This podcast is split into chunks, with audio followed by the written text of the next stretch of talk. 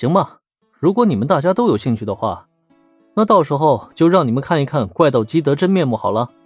不过我事先先跟你们说好了啊，看到那家伙的真正面目之后，你们可别惊讶，也别失望啊。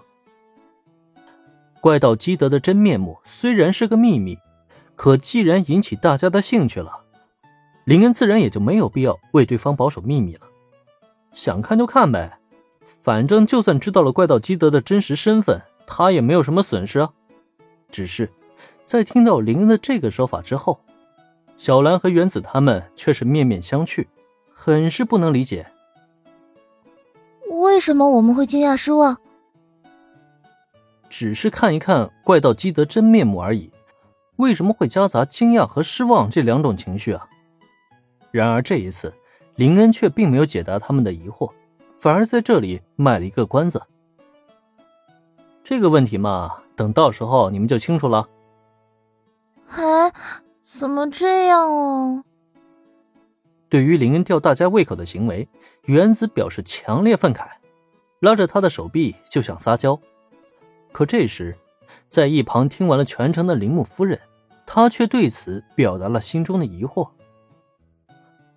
林恩少爷，难道你跟那个第二代的怪盗基德很熟？又或者他是你的关系人，所以才不会去抓捕他吗？是的，没错。铃木夫人很是奇怪，林恩好像没有故意隐瞒怪盗基德的真实身份。甚至还答应大家去看对方的真实面目，在这种情况下，他却又不想去抓住对方，这是不是说明了怪盗基德和林恩之间有着说不清道不明的关系呢？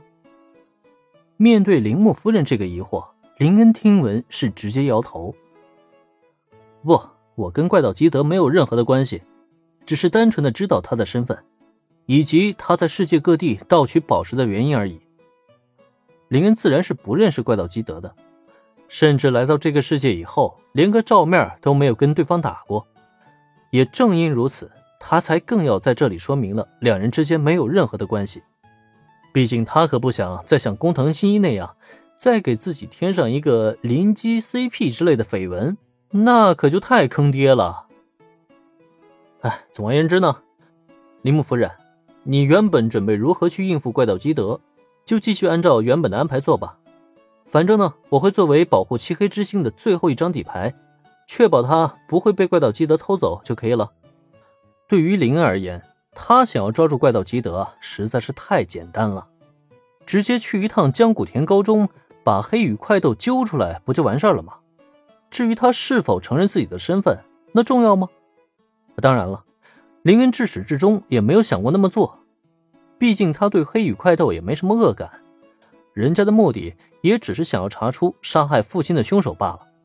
考虑到这一点，如果有机会帮对方一把的话，林恩或许还有可能出手相助，也说不定。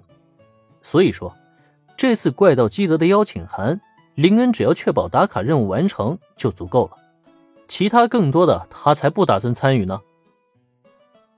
这样吗？我明白了。那就按林恩少爷说的做吧。